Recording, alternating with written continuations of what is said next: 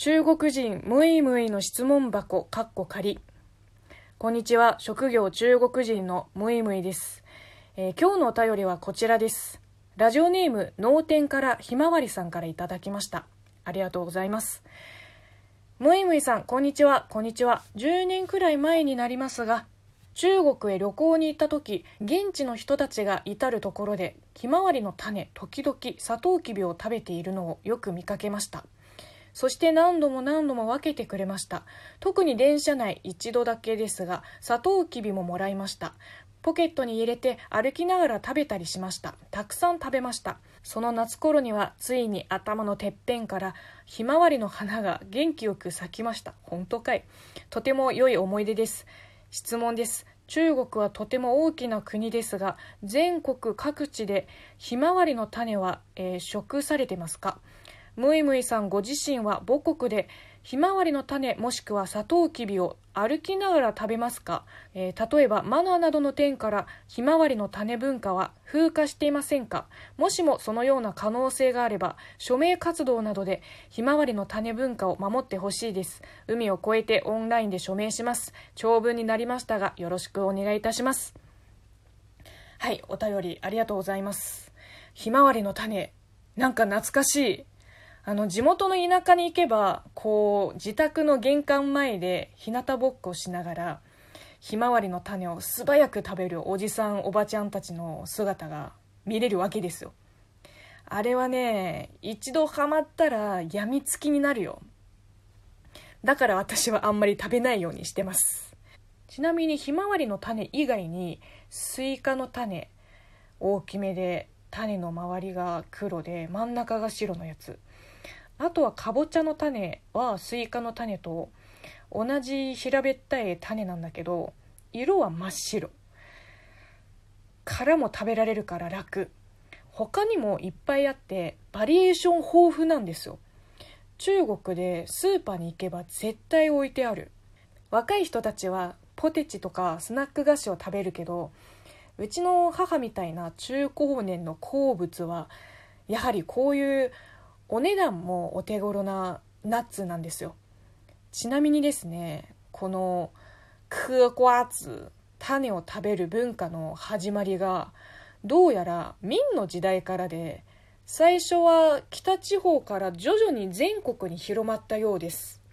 北の冬が長い分農閑期のやることがなさすぎてひまわりの種でも食べて家でおしゃべりでもするかみたいな人がだんだん増えていって風習として定着したと。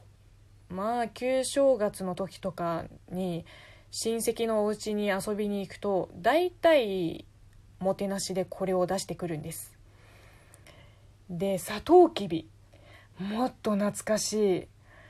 サトウキビってまあ私の地元も含めて中国の南地方の植物なので北京とか北の方の町ではあんまり見かけないですね。だから本当に子供時代の思い出と言っても過言ではない。昔旧正月休みに母親の実家に帰省した時ひまわりの種とサトウキビは絶対用意してあるんだよ。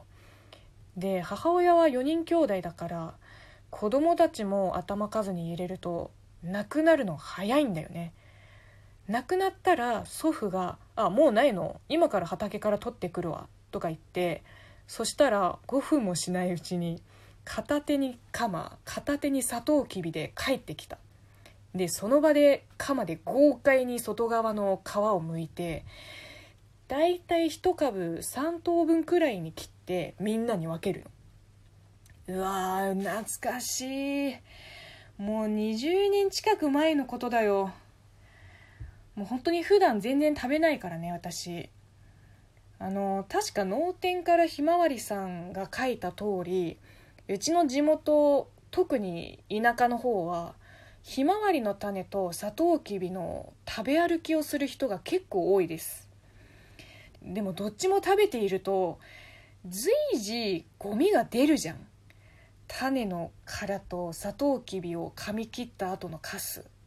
あれをいちいち手持ちのゴミ袋に戻すのめんどくさいからそのままペッて吐き出す人がほとんどですよ私の地元は街中の清潔を維持するために周辺都市よりも環衛工人っていう道路清掃をする人たちを大量に雇っているんですよ。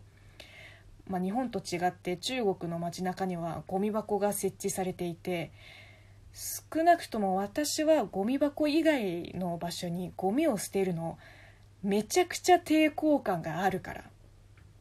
だから外でひまわりの種とサトウキビの食べ歩きは嫌ですね。でもご安心ください。去年の12月に実家帰ってうちの母親あのピーナッツ派だったのに珍しくひまわりの種を食べてた。